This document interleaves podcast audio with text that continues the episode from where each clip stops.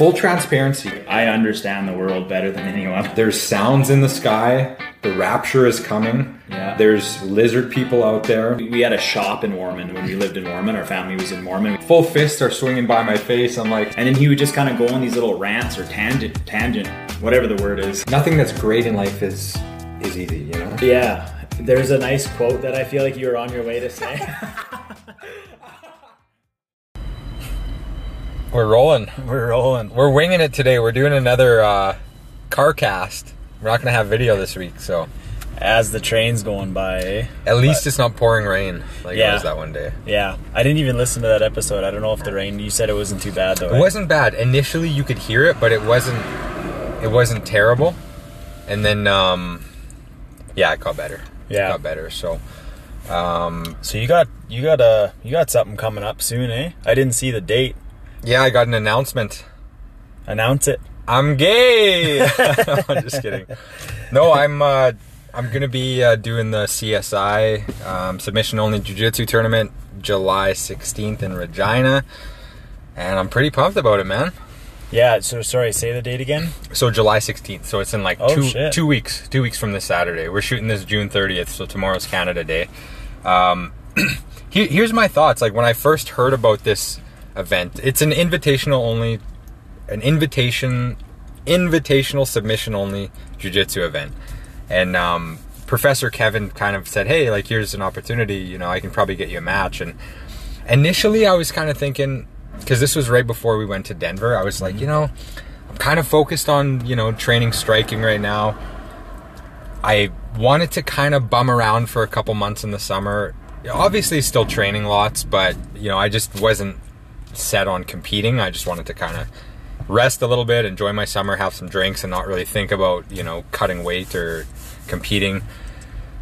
And then I just kind of thought about it, you know, because we have Canada, we have a long weekend, July long this weekend, and then next week is my birthday, and you know, I had just I have some lake plans, and I was like, it's just not good timing, you know, like I want to have some drinks, be at the lake, and then I was like, be honest, I always say this, and I go to the lake, and I'll have like two or three drinks all weekend. I'm sleeping good. I'm re- so I'm like, I'm just making excuses here. And like, what am I gonna do on my birthday? Like, get hammered? Right. I'm probably just gonna train. Right. You know? Right. So I just thought about it, and I was like, man, this is like a once in a year opportunity. And um, I'm in shape. I'm training lots. Two weeks ago, I was running in the hills with Duane Ludwig and all you guys, and I've been rolling lots. I'm like, man, I'm ready to go. You know, I've been training, with, rolling with the guys who are competing, and we're all in the same shape. You know, so Yeah. I just, um, I, it was kind of a last minute thing. I was just kind of, you know, battling in my head, like, why don't I just do this? So Right. I, I talked to Kevin and I emailed AJ Scales Monday night, and he found me a match like that. So Nice. Did- uh, that guy looked familiar. Have you competed against him, or have you seen him compete before? He just competed in the Copa Sask at Purple Belt. So Scotty actually competed against him. Oh, okay. That's where I saw him. Yeah. Yeah. Did Scotty beat him? Yeah. Hey. Yeah. So um and and I told AJ I said and ideally if we could do some sort of a catch weight cuz I would rather compete heavier so I don't have to lose any weight. Um, and I said I'd prefer to do nogi, but I said I'm up for whatever and then like right away he emailed me back and said I found you a match in the gi at 162. So I will have to lose like 6 pounds in the next couple weeks, but You said you'd rather do nogi. yeah, How come? I like, you know what? I, I like both. I like gi and no gi, but um, I don't know. I just I feel it would be more of a dynamic match. I I like to wrestle a little more than you know just get the grips and pull the guard and that sort of thing. So I, I don't know. I just kind of preferred it. I thought it'd be more fun. Um, But Now, is it a is it a jujitsu match or jujitsu fight? jujitsu match.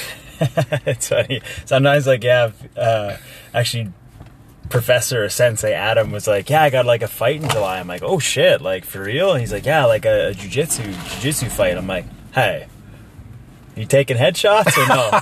I know. I kept hearing him at the gym being like, "Yeah, I'm fighting Sean and all this." And like, okay. yeah, it's one of those things where like you can call whatever you want, but yeah, like my brain, if you say fight, I, Im- I immediately assume like you're getting hit in the head. So I thought like maybe combat jujitsu, but then yeah, he's like, "No, it's just a regular jujitsu Yeah. fight." I'm like, "That's a match." I feel kind of bad because I was I was going against Adam last night. Kevin wanted us to partner up, and right away within like the first Oh fuck. 20 seconds, nothing that's gonna really hinder him, but Okay. he might have like dislocated his pinky, Ah. just grabbing the gi and ripping away, you know. So Damn. he had to sit out. I felt kind of bad, but obviously that won't affect him with his uh, no gi match with with Sean Quinn. But oh yeah. yeah, so it's to be in the gi. Um, I'm kind of fired up. Like, I'm I'm more excited. I'm not nervous. You know, I, I don't know if it's just. See, I think I normally get some anxiety from again. You don't know how many matches you're going to have. You might get exhausted, but it's one match. I have one guy, eight minute match.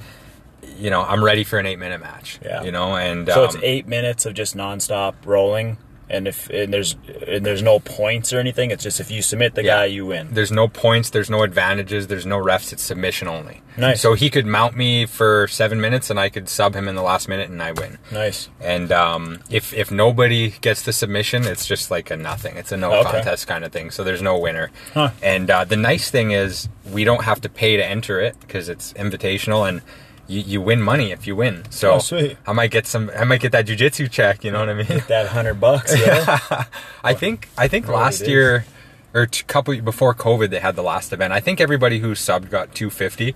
nice. So you know what? It's bro, some pro fighters don't make that much money. dude, it's I, I would have I probably would have paid to compete in this thing. So Yeah. it's it's a cool little bonus and Fuck yeah. yeah, I don't know man, it excites me more to have like more of the promotion and like them posting you against your opponent, like Yeah. kind of more MMA style. Yeah. So I'm like, you know, I like that more. Yeah, I, like it when there's a little bit more, um, like you know what you're getting yourself into. Like you've been to jujitsu matches where like you don't know if you're going against eight people, one person, Yeah. the same person over and over again. Like with Derek's kickboxing thing too, where it was like, uh, you just don't know who you're going against. He shows up, nobody's in his division. You know, it's just nice when it's like, hey, like you're going against this guy, so prepare for him for a month, Totally. two months, whatever it is. I kind of like that more. Yeah. When, you, when you're going to battle like that, whether it's jujitsu, wrestling, fighting, I kind of like actually like preparing properly. Yeah. It's like anything, like going to war. You know, if it's like country versus country, you know who you're going to war with. You're Yeah. preparing for that. Yeah. You're thinking thinking about like the landscape, the terrain. It's nice when you just know and you can prepare that. Yeah. You know. And when you do a jujitsu tournament, you're just one in a couple hundred people. You know, it's it's such a where there's this the spotlight's kind of on you, and like you have like you have to pick a walkout song and stuff. So Nice. it's it's a little more nerve wracking, I guess. But like I said, I'm fired up. I'm kind of excited. So That's cool. Um. Fuck yeah. yeah, it'll be good. And um, the thing with jujitsu, why I like it too, is submission only. Is I understand why there's a point system in jujitsu tournaments, and it, it serves a purpose. But I truly am of the belief of like you should be finishing your opponent. You know, Yeah. Obviously, it, it's easier said than done. You can't always find the finish, but I don't like the whole jujitsu sport aspect of you know knee on belly and then you go back to side control and then you go back to knee on belly just to like stack up your points Yeah. and people know how to play the system and Yeah. you know if you think way back to the gracie days you know like carlson gracie like uh, half great like all these intense where it came out of brazil it's like it, it, it's like a, a self-defense thing it's like a, you're trying to kill your opponent you're trying to make him tap it's not about points so i like that system of it's the only incentive is to finish your opponent I do too. I, I was watching Muay Thai last night. This um, uh, he was one of uh, Jonathan Haggerty's training partners. I forget his full name. It's like Benton or something. He was fighting for this uh, title, and um, like really high level Muay Thai. And the guy hit him with an elbow and cut him open. And so this guy's like cut open, but like he's he's beating the shit out of the guy, other than the cut.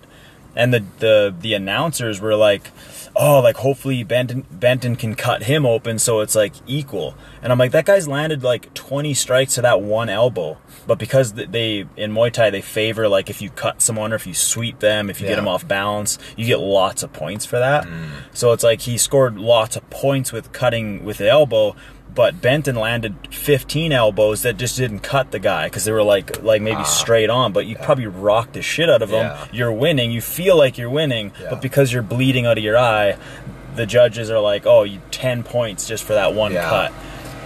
Yeah, whenever you have any sort of a point system in in like fighting or any type of combat, it's it gets dicey Yeah. You know, like it, it's hard. And I, I, I was hearing, um, I don't know who Rogan was talking to on the podcast recently about this, but it's like you could have a 10 9 round in the UFC where one person clearly won.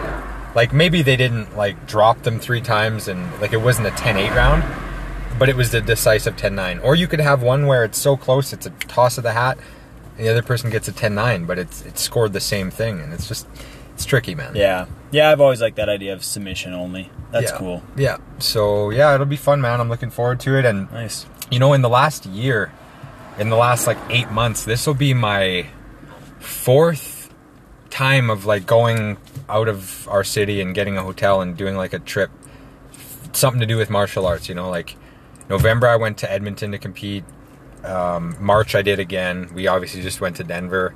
This will be another thing, and Nice. it's just it's fun, man. I, it's fun to go somewhere with a purpose, have a little bit of nerves, and then you know I'm looking forward. We got four of us now from our gym competing there, and probably go out and have a drink after, and it's uh, it's gonna be a good time, man. That's it's gonna be fun.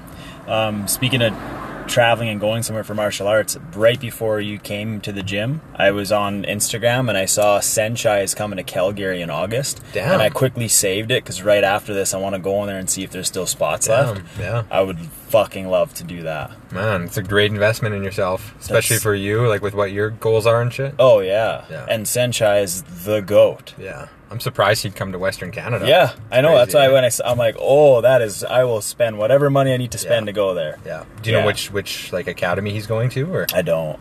Probably Crazy. Mike. Probably Mike. Uh, no, I don't think it was Mike Miles. It was a diff. It was a. It's another, another place that posted it. But Yeah. yeah. I saved it. I'll get the details after this. yeah, hell yeah, man. Yeah. Yeah, that'll be fun, man. So that's coming up in two weeks. So I gotta lose a few pounds and stay focused and keep training, and it'll be fun. Yeah. It'll be a week after my birthday, so it'll be a good way to kick off being 33 years old, old man. Yeah. Hey. When's your birthday? Uh, next Wednesday, July 6th. Okay. Yeah. So Crazy. and you're coming up in August. You're gonna be 34. Yeah. Man, I used to think 33 and 34 was an old man. It's crazy, right? Yeah. Now, what's an old man to you now? I don't know. I might be 40 and feel great. You know, Yeah. Like I feel like if you're like over 50, I'm like kind of like because like I see people at our gym that are over 40 that are still training. Like I, spar- I sparred with Dwayne, he's like 41 or 42. Yeah. So like in my mind, like I'm like that's not that's not old. yeah. Like 50 and up, I'm like all right, now you're getting a Yeah. little old. And if you see Kurt at 39, if it wasn't for his hip, Right. like he, I feel like he's like a peer to you and I, you know. yeah. Yeah. So, Yeah. so you're gonna be 34 in a month. Do you honestly feel like, brutally honest, do you feel like you're in your prime, past your prime, or not in your prime yet? I feel like I'm in my prime. Yeah. Yeah. That's how I feel too. Yeah, I feel sharp. Yeah. it's funny. I've been sparring in the morning and shit uh, since we got back from Denver, and I we we've been filming it. We're gonna start like a Spar Wars YouTube page and Mm, just post like a lot that. of our sparring matches. Yeah. And I could hear in the video, I'm like, I'm sparring, and I got my knee pads now. So now I'm kneeing people when they get close to Mm-hmm. me. So if you get close to me, I knee you. If you back away, now you're in my range. So I, it's like I'm I'm really loving it. but I'm like. I'm liking it so much that it's just like it's working well for me, and I could hear the one guy like in the background. They're like, "That black shirt changed him. He's different now." That's so funny. it's pretty funny. Well, think about it. Muay Thai, the sport of eight limbs. When we spar, you only get to use two punches and kicks, unless you're you know close and you're clinching very lightly, throwing some knees. But Yeah.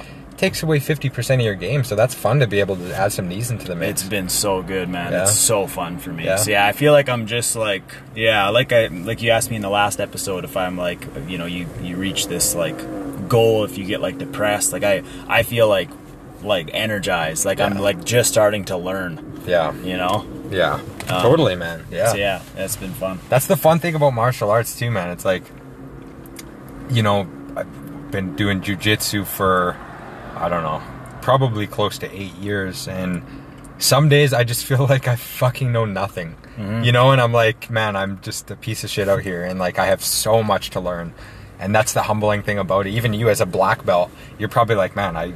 I could learn a lot of shit about striking still. Yeah. So much. I literally just learned a new trick on um, on TikTok, and I hit it th- three or four times on Dwayne this morning. Really? Yeah, because when I get people in the clinch, like I was throwing knees, and today Dwayne wanted to like try to get me back for last time we sparred. I, I, you know I got him a few times, and so he wanted to try to get me back and have redemption. Yeah. But now in the clinch, instead of sitting there and kneeing, I would throw one, but then I was going for this sweep, and I would trip their foot out and like knock him on his ass. And yeah, it worked like four times. And so like I, it's literally a new move that I've never tried before. Yeah. But now I'm just starting to like gather more information and like apply it in sparring. So yeah, Yeah. I feel like a fucking white belt still. It's crazy that Bas Rutten said he would spar twice a day. It's it's interesting, you know. You hear Max Holloway, you hear some of these guys now who aren't sparring. Robbie Lawler, maybe they are, you know, a little bit in fight camp, but Bas, like like we said, he's probably sixty years old. He looks great. He's, you know, he's he's there. He's Yeah. he's coherent. He's articulate, and that guy's been fighting, sparring every day, man. For Yeah. like obviously not anymore, but it's, Man, it's if, interesting. If you're controlled, like Yeah. fuck, you can get away with it. Like Yeah. we spar almost every morning. Like Yeah. there's guys that are sparring five times a week at our gym, and they're fine. Yeah. you know, it's all about the headshots. Control. Like Dwayne hit me with an uppercut today, super controlled, just Yeah. pops. You know, Yeah. D- does nothing. You don't feel your brain rattle. You don't have a headache. yeah, totally. You know? hey, yeah. just all about control. I got a question for you. Um, as somebody who's been coaching or teaching for what has it been three years now, maybe four? Yeah, yeah, yeah. Around three years, I'd say. What what is something that you found? Maybe not something you've learned, but you know, for advice for somebody like me who's just dipping their toes into teaching. What's something that you've found or discovered to be very important about coaching? Like teaching specifically. yeah, less is usually better. Like with what you're saying, I find the more I speak, the more I see like lost looks. ah, So if I try to like say something and I just keep talking about a thing, I eventually like it's like they're kind of like intrigued at first, and then the more I talk, the more they're kind of like, oh, now I'm lost. Like I, I just got confused. Um, so I've been trying to get, you know, it's almost like we were talking about with Trevor Wittman, how he's so good at trimming the fat and saying only what's necessary to say. yeah, So I'm I'm trying to get really good at just saying only what's necessary and then backing off and not giving too much information. yeah, You know, um, I remember there was like a I read it in a Stoic book. You might have read this. Um, I forget which one. Stillness is the key. Maybe it was like that. Um, it was like a really famous uh, archery instructor, and he would just he would hardly say anything. He would just get his students to shoot over and over and over again until they un- understood it through feel, hmm. and like he would come by and maybe say like left elbow up, and then he'd walk away. Mm-hmm. Like that's it. Just little bits of information. master coaching right Yeah. there. Um, so yeah, that that's definitely one one takeaway for sure. Um, I also find that a lot of people are are visual learners and feel learners. So visually, like doing a proper demo, they'll like be able to see it and try to mimic it. But if that doesn't work for them, then if I come around and I hold for them or I hit it on them, then they'll feel it and then they can like pick it up. Mm-hmm. It's much more rare to me where someone like learns really well through like verbal, Yeah, um, especially in for martial sure. arts. For you know, sure, yeah. so yeah, that. But the- the biggest takeaway would probably just be to s- say less. Yeah. Yeah, Yeah, just with experience, trim the fat, get the point across. Less is more. yeah, yeah. It's um, it, it's a bit of a beast, man. Like it's um, it's a little more challenging than I would have imagined in the sense of, it's almost like you're a realtor or you're a business owner. It's like you're not like teaching isn't just one thing. It's like you have to make sure the class starts on time. You have to take care of the music. You have to make sure each thing you're teaching is on a time schedule so you can finish class. You need to make sure that you're getting the point across. You have to make sure that you make a point to see everybody in the class and not leave people out. It's like there's a lot of hats you got to wear to teach 1 hour class for sure. you know and you Yeah. have to be on you have to be there you have to be present and uh, it's it's stimulating like i'm like it takes energy out of you Oh you know? yeah, yeah. What, what's your biggest takeaway from teaching your like what is it four classes now? yeah four classes um something Like that i've challenge. something that i've kind of realized is important that's something that i need to i'm working on getting better at is um like making an effort to not leave anybody out essentially like make sure throughout the class you get to talk to everybody and connect eyes with everybody and make sure they're kind of getting it like Yeah. there's always you know there's always a person or two who maybe aren't as social who you know maybe aren't part of the crew who are visiting before and after class. And um, like, I don't want to leave anybody out. I don't Right. want to deal with four groups and then one group I just kind of don't connect with them. So I I'm starting to realize like, hey, make everybody feel like they're a part of this Yeah. and like make sure everybody's getting value and don't leave anybody out. Right. So I'm not that I've neglected that, but I'm just realizing like like you got to connect with everybody in here. you know? Right. Yeah. Yeah. The other thing I, I found that um, I like when people do it with me is like if I'm walking by and somebody does something good, instead of just saying like nice job, which I still do a lot, I'll say like nice range on that cross. Mm. So a little bit more like specifics, like what was nice about that instead of just like a general statement, you know, like, oh, nice. And again, I do it lots. Like when I'm holding pads and somebody throws like a nice cross, I'll be like, nice, nice. Yeah. You know, and Yeah. if they don't throw it good, I just won't say shit. And they usually know that they threw it like shit. Yeah. You know? For sure. Yeah. But yeah, like specifics on compliments. Yeah. You Yeah. know? Yeah. Like good balance after that kick or like good head movement, nice Yeah. add on, whatever. Yes. Yes. That I could see that too. Yeah. Um, another thing is, I need like obviously it's fundamentals, and I'm teaching things that I feel competent with. But if I don't get a chance to practice it on a body prior, the way I remember and understand it in my head, it might work out a little different. So I've had a couple classes where I've kind of had to improvise. Mm. Like I've done this sweep thing where I just, you know, a portion of the time you would land in their in their side control, but I would realize when doing it, oh, they're actually on their side. Like I'm in like a back take position instead of side. Mm. So I'd have to stop and be like, okay, we're not going to work from side control. We're actually going to take the back from side here today. So Right. there's, I've understood like, okay, I need to make sure I make a point of maybe Monday night after jujitsu, like take somebody aside after class and say, can I just run this through on you? Yeah, So I feel it instead of think about it. For sure. I know? do that. Yeah. It, I, I'm always like at the gym earlier than everyone, obviously. And when somebody comes in, usually it's like Dwayne or whoever. I'm like, hey, come here for a sec. Yeah. Like, let me quickly just run this because Kurt will text me the curriculum on Sunday and I have nobody there. So I'm like out back behind the gym, shadow boxing it, visualizing it like you. And then class will come and I'm like, oh, wait, that feels awkward. Like, you know, Dwayne, come here. And then I can actually like feel it and make Hmm. Yeah. sure it makes sense in my head and when I'm explaining it. Yeah. Yeah. Yeah, it's a beast, man, but it's fun. It's it, does require a lot of thinking prior, hey? Yeah. Like it's you got to think about the warm ups. You have to think about how long it's going to take. and, Yeah. You know, if we finish early, is there anything I could add on at the end? And it's Yeah. uh, I'm learning a lot. Yeah. Yeah. Good. So it's funny speaking of that. So I'm one of my students. Like I spar with him almost every day. Like he trains like four or five times a week, does privates with me, and we spar all the time. And he brought like his family members in just to kind of watch. Um, and uh, I guess he went for like lunch with his family after, and his grandpa was saying he's like he was like. Uh, He's like, yeah, that Jesse's he's he's a good athlete. He's really good. Like, and he's like, you know what's the most impressive? He's like, while he's sparring you and you're th- trying to hit him, he's teaching you, and he's like almost like telling you, giving you tips, and seeing what you're throwing. And and like Mark was like, fuck, I didn't think about that. But he's like, if you were like actually fighting me like selfishly, he's like, you'd be even more of a tr- trouble for me. But like, I'm I'm trying to land my strikes while seeing what he's doing. So now I think which gives you a really good understanding of of like the martial art that you're doing. So with you, if you like roll, you might be a little bit like paying more attention to what the students are doing now and not just yourself. yeah, I, I find like that was like a big level up for me where Mm. like before it's like I would just throw a strike to throw a strike, but now I'm actually watching what you're doing. If I throw a low kick, what are you doing? Yeah. What what counter did you do? Why did it miss? Where were your hands? Yeah. You know, and you start to like see a bigger picture. yeah. So yeah, you definitely like start to like level up as you're teaching because you have to.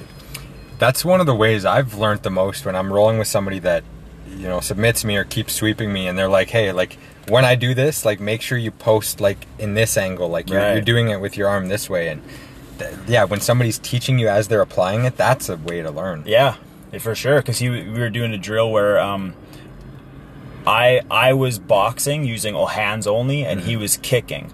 And he kept low kicking me and we literally just worked on hand position when he's when he's throwing a low kick to Yeah. like try to get it in my face a little bit more and he's throwing the low kick like you know a few times on the third time i got wise to it and just started punching him in the face because his hand was all the way down and i was like where are your hands at when you th- throwing the low kick and he's Mm. Yeah. like oh yeah like we just worked on this and now all of a sudden like on on the spot he can adjust his sparring Yeah.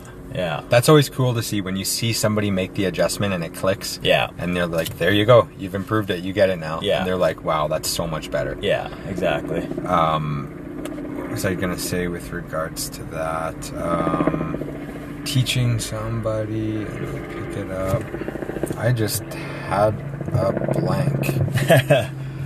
whatever Um, teaching somebody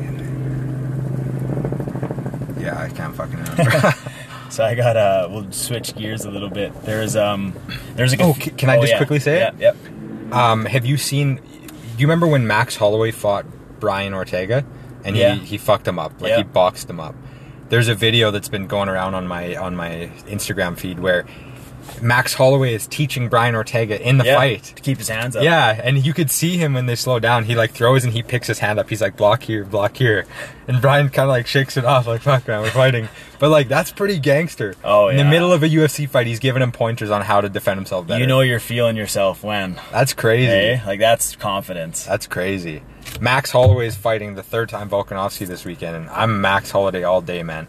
Volk's a beast, though. Yeah. He's a little beast. It's a good card, man. It's a good card. Yeah. I'm excited to see Sean O'Malley fight. Yeah, he's, He's- a tough guy. He's Finally got a top 10 guy, and Yeah. Pedro Munhoz, he's game. Yep. But I don't know, man. Finished. I that, that that might be that might well I guess Israel's on there. That's but I'm excited. I'm always excited to see Sean O'Malley fight, man. Yeah. I'm He's always one. train. He's always one of the guys. Like even if he's the opening up the main card, he's like the one I'm most excited to see. It's the sugar show, man. He's, Yeah. Whether you love him or hate him, you're gonna watch him. well, and I love I love fighters who are there to put on a show and entertain. Yeah. Like they're not stupid. They're not throwing Right. caution to the wind, but they're taking risks. Right. And I remember that's what Trevor Wittman said. He's like, take risks. Like like obviously be smart, but like sometimes you got to take a risk. yeah. You know. Yeah.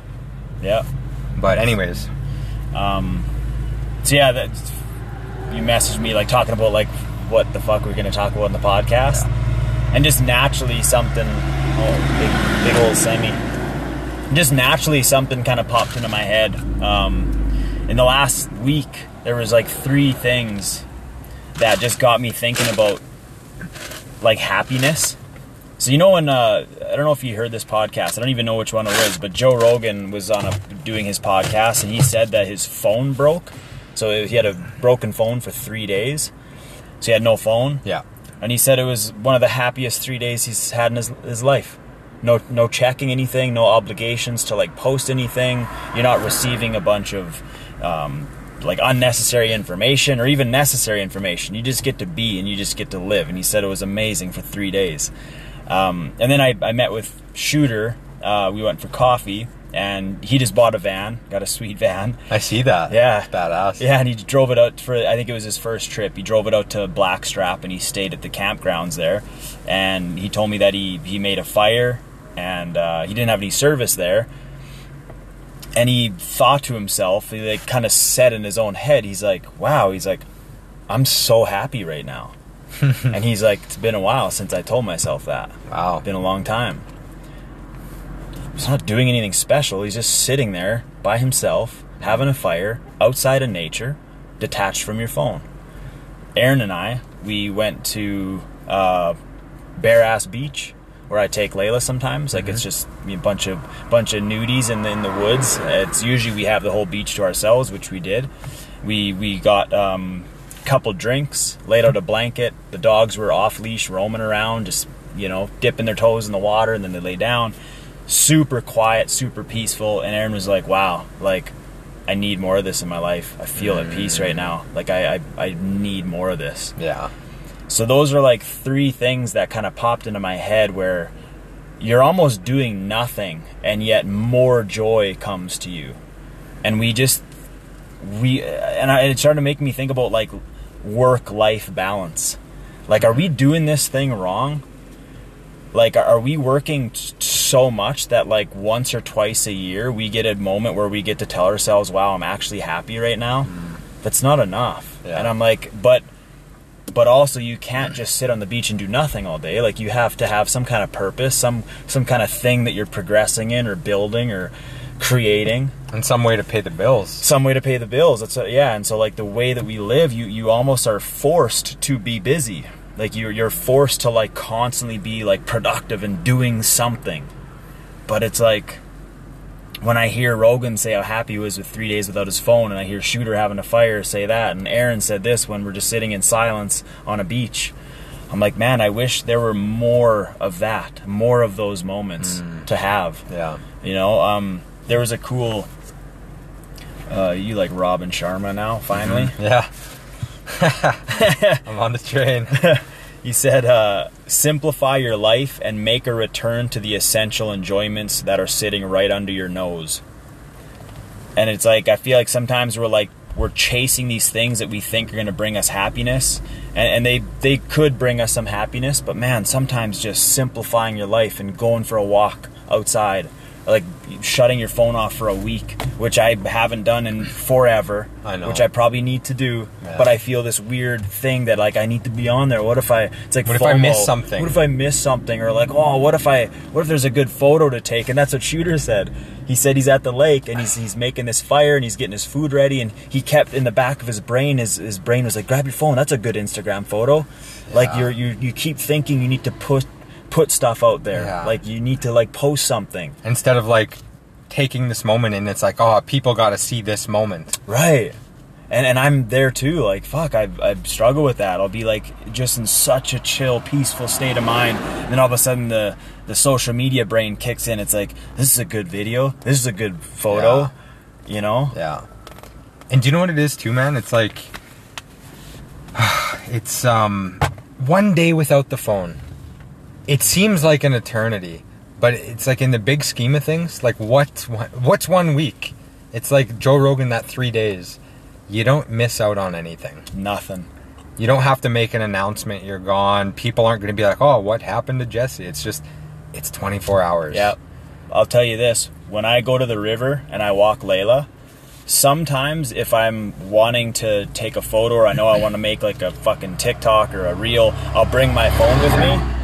And then other times I'll go there and I leave my phone in the van and I just walk Layla. The times I leave my phone in the van, I enjoy myself way more. Mm-hmm. Because I know that I'm just there with Layla and I'm just observing, I'm in my own head. I just get to go through nature and walk. Mm-hmm. With my phone there, I'm like thinking like, "Oh, there's a good photo or there's a good video."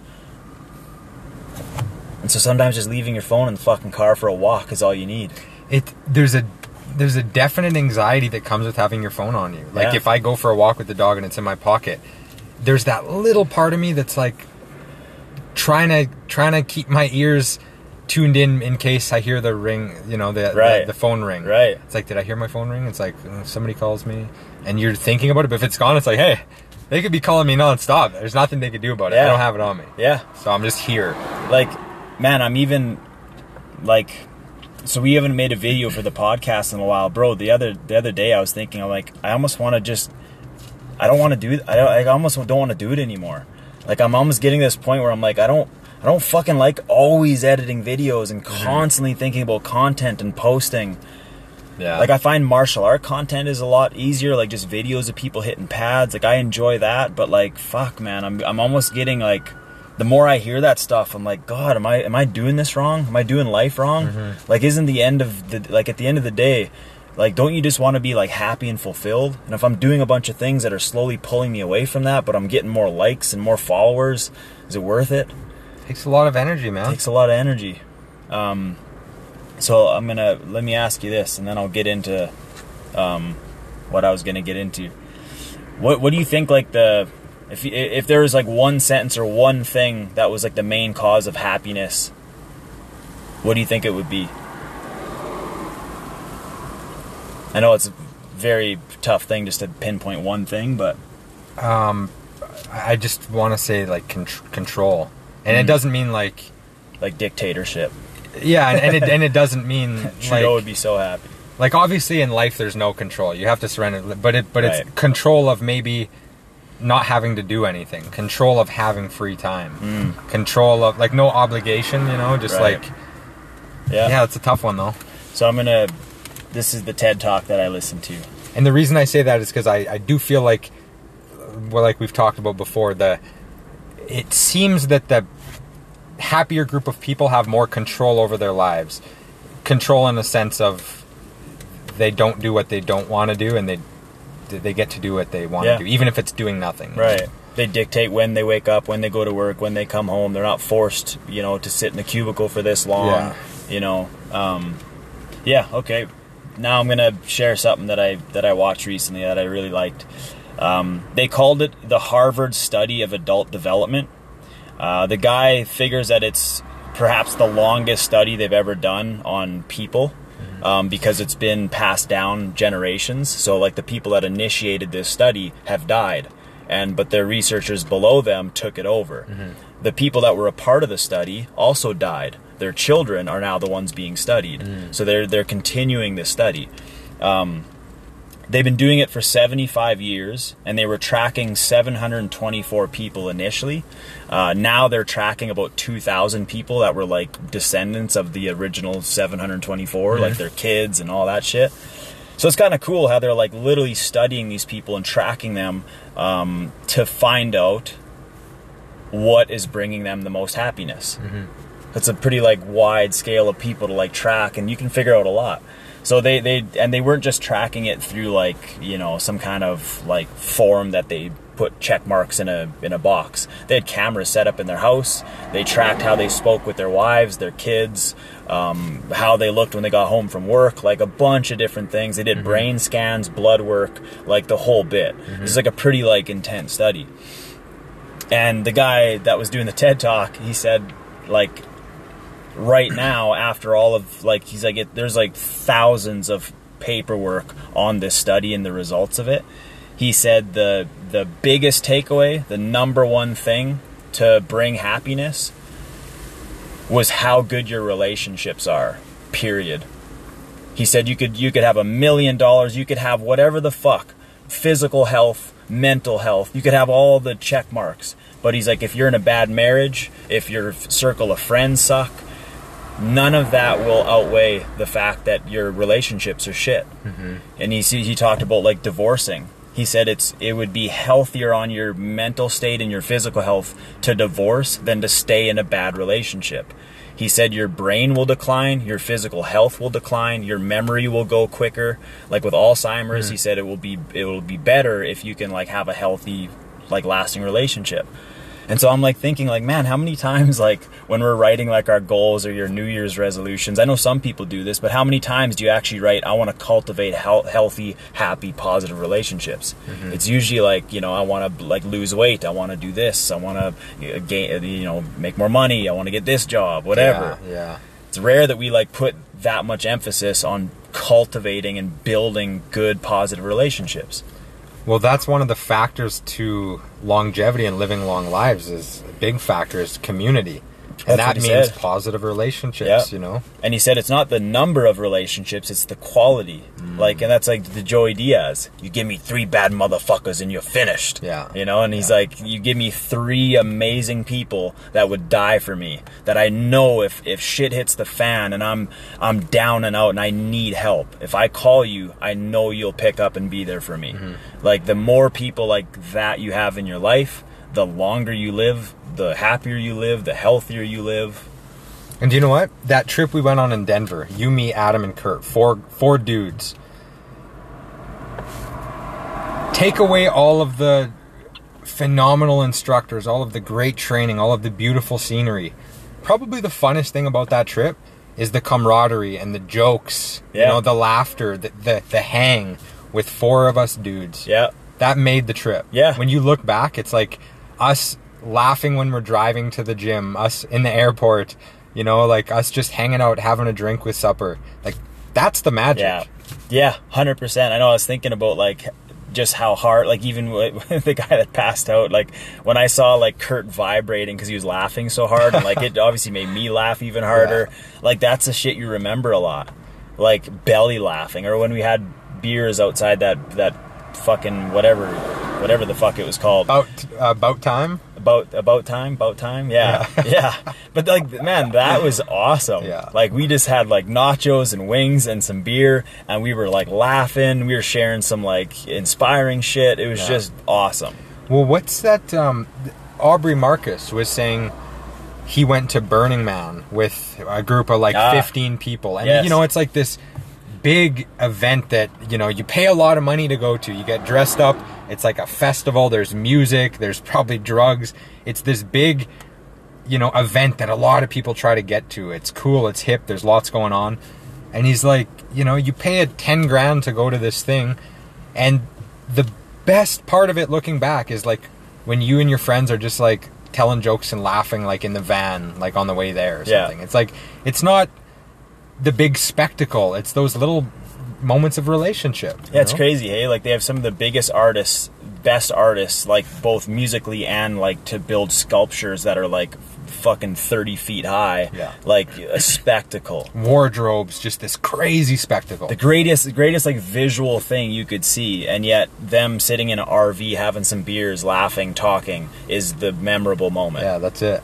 it's simple Yeah. and yeah it's like um i forget who said it. I think we said it on the last episode. It was like socrates or something and he just said like life is simple but we intend on making it complicated. Mm-hmm. Like life seems it can be simple but we've just complicated the fuck out of it. Mm-hmm. You know like it's not like it's our doing necessarily. It's just like the human race just like i don't know if it's just like the evolution thing like we just have more technology more shit to focus even like the way the like our, our taxing like you get taxed with this you got to sign this you get in trouble for this you got to get insurance for this there's so many things that complicate the simple part of life Yeah. you know but we can't it's like what do you do about it I know, and that's the thing. There's a little part inside of me that would just desire to go live in some tiny little ranch, you know, with like my girl and my dog, maybe like bring a friend and his partner, and maybe just work like a nine to five style job on the farm and like don't have a phone. Maybe have a flip phone for calling family. Right. You live off the coast or something, and you just live a simple life. You have a garden. Now, I'm going to be honest. I'm not. I'm probably not going to do that. like at this state, maybe when I'm older, you never know. In 20 years, like who the hell knows where we'll be at. But I'm not going to do that. But there's a part inside of me that's like, that's where it's at. Like Right. that's how you'd be happy. That's how you shed your anxiety. Yeah. By doing that. Well, I, I think probably everybody feels a little bit of that mm. because I think that's like human nature. I think we're supposed to kind of like that's that's like where our roots are. Yeah. Again, we've kind of like created this lifestyle that maybe isn't like natural for us, but it, but we have to do it. So we learn to adapt, or we just adapt. That's what humans do. Mm-hmm. We're the best at it, but it's n- doesn't mean it's the best thing to do. Mm-hmm. Like Ryan Holiday, like you heard him on Joe Rogan, he was saying that he, he was I think he was living in New York and then he was living in LA and then he moved to Austin, Texas, and then he moved to a ranch outside of Austin, Texas. Yeah. He said when he goes to New York and LA now, he's like I can't do it. The noise, the just my brain is like rattling with like it's too much information. Yeah. He's like I go to my ranch and he's like it's just peaceful. Yeah. You hear the odd gunshot from a farmer, but like Yeah. overall it's pretty peaceful. Yeah. You know? man i think like i've i've kind of been you know since i'm 20 i've kind of been in this hustle hustle culture of like i'm gonna work my ass off i'm gonna accomplish this you know i'm gonna live here i'm gonna drive this i'm gonna train this i'm gonna win this and like and i like that and i'm in it you know and i get a lot of fulfillment from it but i i can totally sense that in the future i am gonna simplify my life Yeah. like i'm gonna get a basic like maybe when i have kids i don't know when this point is if it's in two years if it's in you know 15 20 i don't know but i know i'm gonna have a basic vehicle i'm gonna do half as much as i do now work um like work out like i'm still gonna be healthy but Yeah. i know i'm gonna get to a point where i just need to do way less and just Yeah. be I, Yeah. I have to eventually get there Yeah. for my sanity you know Yeah. Yeah, I've heard a few. It's cool when you hear like people on podcasts that have like made millions of dollars where like they say no to so many things where they could make so much more money, Yeah. but they're like, I'm good. Like Yeah. I've made a hundred million. I don't need to make a billion. Like I just say no to all that shit now. Unless it really fuels me and gives me a bunch of energy, like I'm not doing it. Well, Tim Kennedy on Rogan, he said he has this friend who is a very prestigious lawyer. And um, he had all these goals when he was young, you know, and he's done very well for himself. But he got to the age of 50 and he's like, "I- all I want to do is surf. Mm. And he gave up his practice. He could have went on and, you know, had some major cases, got so much more money, had so much more things, but he said, I'm just going to surf. And he legitimately did that. Mm. and at 50, wow. apparently Tim had said, you know, this was two years ago, and he said he has surfed every single day since since his 50th birthday when he made this decision. Wow. And like he's not you know, he's he's got enough to get by, but he's not like as wealthy as he was and he's not, you know, climbing the ladder and he doesn't have as many things and you know, his his finances are a lot more simple. It limits him to what he can do. But but he did it. He did the damn thing and he's doing it and he has less and I guess he's just happy, you know. Yeah, and it's it's like a, yeah, I think just the work life balance. I think you can still like live a super busy, productive lifestyle, of, like climbing your way up wherever you're trying to climb to, but just understanding that you need more breaks. Yeah. Whatever you're probably taking right now for breaks and real time off probably ain't enough. Yeah. I think all of us could probably do more of resting and chilling and Yeah. going to the lake, going for long walks by the river. I really think probably 99% of the population doesn't do it enough. And do you know what I think where the real magic is? Is taking twice as many breaks as we do. But when you're working, you're dialed in, you're focused on Right. one singular task. You're not checking your phone every five minutes. You're not, you, you know, You're not burnt out. because here, here's the two options you you have like 100% dialed focused work where when you're in quote unquote work mode there's one there's one object. That's it. And then when you get time off you you have time off. You give yourself that time off. Or there's well i'm gonna work every day. I'm gonna but when you're working you're half there. You're checking the phone you're working you're doing stuff that's busy but not productive and and you're mm. getting half as much done. I, I think that's where the magic is is Right. 100% dialed work and 100% dialed time off not a one foot in of Right. rest one foot out of rest one foot in of work one foot out of work Yeah, because then you never get either, exactly right? You never get deep rest and you never get deep work. And I think psychologically we might tell ourselves we're working more, we're doing enough, but Right. that's where the the life anxiety comes in at a constant, you know. Yeah, or or you you might think like, oh, I'm getting re-. like if Shooter went to the lake and he had cell service. Yeah. Like if you're like taking a break, but yet you're posting a bunch on social media, like is that a proper break? Like are you Mm-hmm. Yeah, still are you still getting like your dopamine drained from all this like social media input and information that oh shoot that's coming in? Yeah, it's not the same. It's not the same. And, like I like to do that. Like it's fun when you're tr- like it's fun when we're in Denver training, we're out in the mountains and then you get back to the hotel and you make a post and you Right. check. Like I like that. But that's still not it. Right, that's still not what we need. Uh, Aaron and I went to my mom's one time because she has like such a really like a cool place. It's like a nice little getaway for us, and she was leaving somewhere, so Aaron and I just went there. And I think we intended on like doing like a bunch of social media stuff, and I don't think we did one thing because Yeah. we both were like, I'm not in the mood. Like I just fucking want to have a fire and chill. Yeah. And it was awesome, but Yeah. then you don't get the you know you don't get the cute little posts when you get back. But at the end of the day, I don't give a fuck. Yeah, at the end of the day, what does that really do for you? It gives you the dopamine hit. Yeah, But that's it. It's not like that deep internal joy of Yeah. just connecting with someone, you know. Yeah.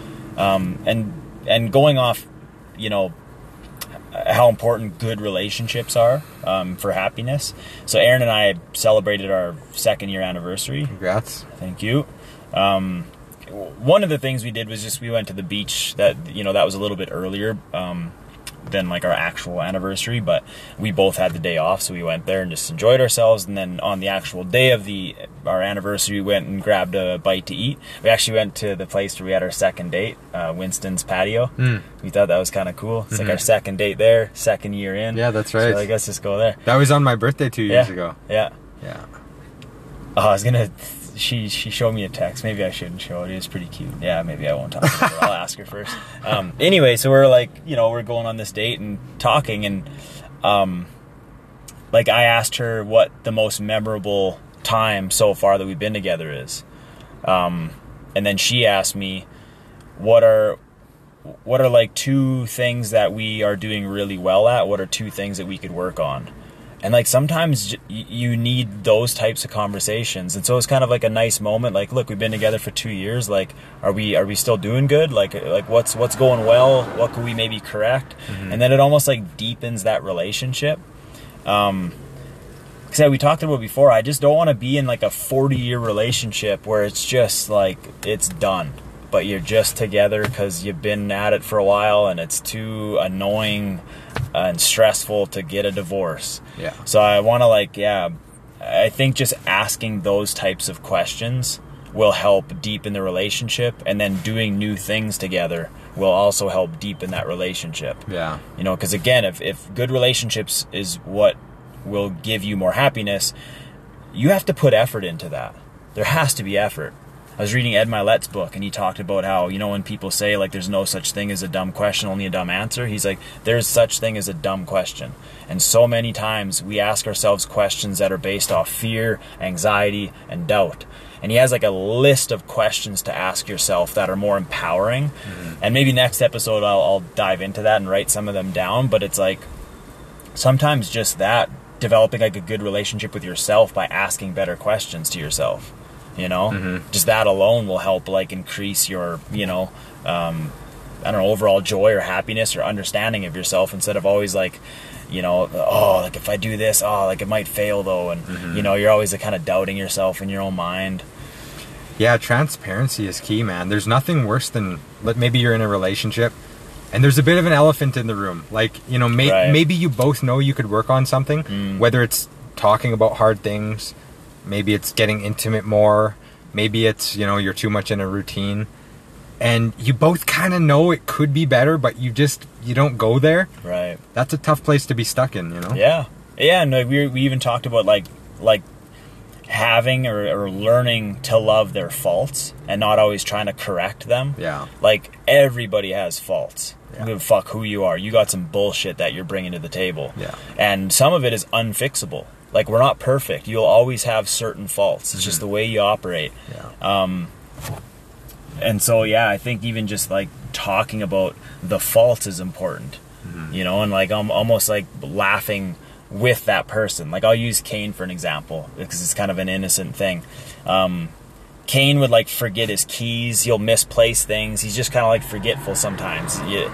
And a lot of the women that he was with, they would like give him a hard time. They'd be like, "Holy fuck! Like you forgot your keys again?" And they make him how feel you keep- bad. yeah. And, but it's like that's just fucking who he is. Like he, it's just he has a tough time remembering. But he's pretty fucking awesome outside of that. Just has a tough time remembering. Now this girl that he's with, he would like forget his keys or misplace his keys, and she'd be like, "Oh, did you forget your keys again?" and kind of giggle with him. But he could tell it was out of love. It wasn't like an insult or an attack. It was like, "This is funny. Like you're just being Kane again." Yeah. But now it's like now he doesn't feel bad about his faults. Now, if your fault is cheating on the girl, you know, So is that is that something that somebody could work on? It's like, hey, you need to, for your sake, for you to be better off and live easier, you need to like be more conscious and like think so you're not always losing things. Could that really be a discussion that could be worked on to improve the relationship, or is that something that's like, hey, this is part of that person, it's not going to change. Accept it about that person, or it's not going to work. I, I think you can always work on stuff. Like it would be like um, it'd be like correcting your OCD. Like you're a, you're a clean person. It'd be like, hey, relax a little. You don't have to like wipe the handle of your fridge when you see thumbnails. You know me so good. You know what I mean? It's Yeah, like yeah. It, it's like you could work on it, but I doubt that you'll ever be like yeah, me, yeah, yeah. where it's like you're just okay with fucking hair everywhere and dirtiness. Like I think Kane could probably have sticky notes in his house saying "Don't forget your keys" when he leaves the door. Like there's little things like that. Yeah. But I think there are certain people that are just wired a certain way. Yeah, and I think that's a good point too of um you know, showing love to the person, not judging them like let's use that example. Let's say I'm always wiping the fingerprints on the, on the fridge handle. It's like my girl could either get frustrated with that and be like you need to relax or she could just kind of like shake her head and giggle and be like, you know, of course. you Right. know, it's all good, but like Yeah, yeah. and so it's like, yeah. For yeah. sure. So I think just like yeah, learning to to love some of the faults, you know, or don't be with that person. If the faults Yeah. are like too much, Yeah. just don't be with them. Yeah. You know? So this this isn't your longest relationship, hey? Like No. you've had a longer one? Four Yeah. years is the longest. Two years, man. Well, good for you. That's went by quick. Yeah, and man, honestly, easy as fuck. Yeah. Yeah, Yeah. really easy. Yeah. That that was kind of the the nice thing. Like I, yeah, it's very effortless thus far. Mm-hmm. There are moments when we need to like pry something out of the person. You know, ask good questions to like you know improve the relationship. But like even like when we when we do have like a little fight and I wouldn't even call it that because I've been in fights in relationships Yeah. and they're horrible. Yeah. You know, when we bicker, snicker at each other, it's so healthy. Yeah. You know. So yeah, it's not toxic. Yeah, it's Yeah. and it's it's hard, man. Like you know, I've I've been living with the girl for three months now, and like, of course, it's amazing. It's made our relationship easier. Like, don't regret it for a second. But when you, especially when you live with somebody, there's no hiding anything, you know, and Yeah. it's it's not even maybe like it's just not always all rainbows and butterflies, and maybe it's not something between you, but it's like I just have bad days sometimes. She Yeah. might have bad days sometimes, and Yeah. when you're in the same environment, you got to work through that together, you know. So it's Yep. You just have to like be there and not be against the person, but it's relationships are always going to be a challenge, man. No matter how great it is, you Yeah. know? Yeah, it's like anything anything great in life you have to work for. Like that black belt moment. What was you gonna say? It reminded me of the in our intro the quote Oh. that I fuck up. Is that the- Anything great in life is oh, is that the same? It's not thing? easy. Oh yeah, man, that's funny. yeah, like anything worth having and good, like you got to fight for it sometimes. Yeah, like the black belt thing. It's like that's a fucking proud, awesome moment. But like, I to, it's a fucking long time of grinding and just Fuck sweating, yeah. and learning, constantly showing up at the gym. Yeah. So it's like to have a, a 40 year marriage and have it be successful and happy and fulfilling. Yeah. Like that's is not going to be easy. Yeah. You're going to have to have some tough conversations. You're going to have to have time apart. Yeah. You're going to have to work. Yeah. You know. Yeah. But Yeah, man. You think about the best things in our life, like martial arts is one of them. It's hard sometimes. It's it's you you go through a lot. Yeah. You know? Um Yeah, you work hard at anything that you want in life, and yet we think that relationships should be effortless. Like you always hear that, and I, I just said it now, but like it's not effortless. Like it's like I have fucking bad days. I stay in the van last night because I was I wanted to be alone. yeah. You know, it's Yeah. like you you have your days where you just have to like detach from your phone or from your loved one, Yeah. from your friends. Like if I hung out with you every day for hours, I'd get fucking sick of you too. Yeah. You know? Family, anything. Exactly. You can't pick one person that you're just, you know, kosher with 100% of the time. Yeah, man. But yeah, good for you, man. 2 years. There's one more thing, and then I'm I'm done. Yeah. There was just a cool quote that I I wrote down a long time ago that I thought was kind of cool. It was based on happiness. It's from Gandhi. Happiness is when what you think, what you say, and what you do are in harmony. And I kind of like that. It kind of puts it all together. It's like when you're thinking something and when you're saying it and then when you're doing it, it all like comes into harmony. Because sometimes you're, like, let's say you're you're going to the gym, but you're doing it because you you have to. It's not that you, you have you don't have that frame of mind where it's like I get to go to the gym because I'm a healthy, able body and Yeah. I'm just enjoying this. I want to sweat. I want to feel those endorphins. I want to push myself. Instead, you go to the gym because you have to, and you kind of just drag your ass there. Yeah. It ain't the same. Like one person is like, like what you're doing isn't matching with what you're thinking. Mm-hmm. Like you're kind of like just dragging your ass there to fucking get it over with, but you don't really enjoy it. Kind of have to like learn to enjoy it and just tell yourself like I get to go to the gym today, Mm-hmm. you know. And then you kind of start to combine everything with what you think, what you say, and what you do. Kind of brings you happiness. I like that word in harmony. Yeah. Like everything has to be in harmony. And it's almost like having personal integrity. Mm. You know, it's like keeping the promises to yourself. It's like I'm not saying something and then doing something else. Right. It's like the things I think are the things that I say and that's the things that I do, you know? Yeah, Yeah. I like that. yeah. Let's end it on that. let's end it on that before we Episode yeah. yeah, we need to get better at winding these Oh, things down. 58. Yeah. Yeah. our endings suck. Yeah. Yeah, sometimes my mom would laugh because when I'm on the phone and like I'm done talking with someone, I'll just say bye. like they'll be like, yeah, and then like, it'll kind of stop and I'll be like, bye. So, Yeah. like, okay, like Nice talking to you. Well, nice talking to you, brother. Episode 69. Hey. hey, uh, are you training tonight? Uh, no, I'm not going to be in tonight. Okay. Yeah. Okay. Well, thanks for listening.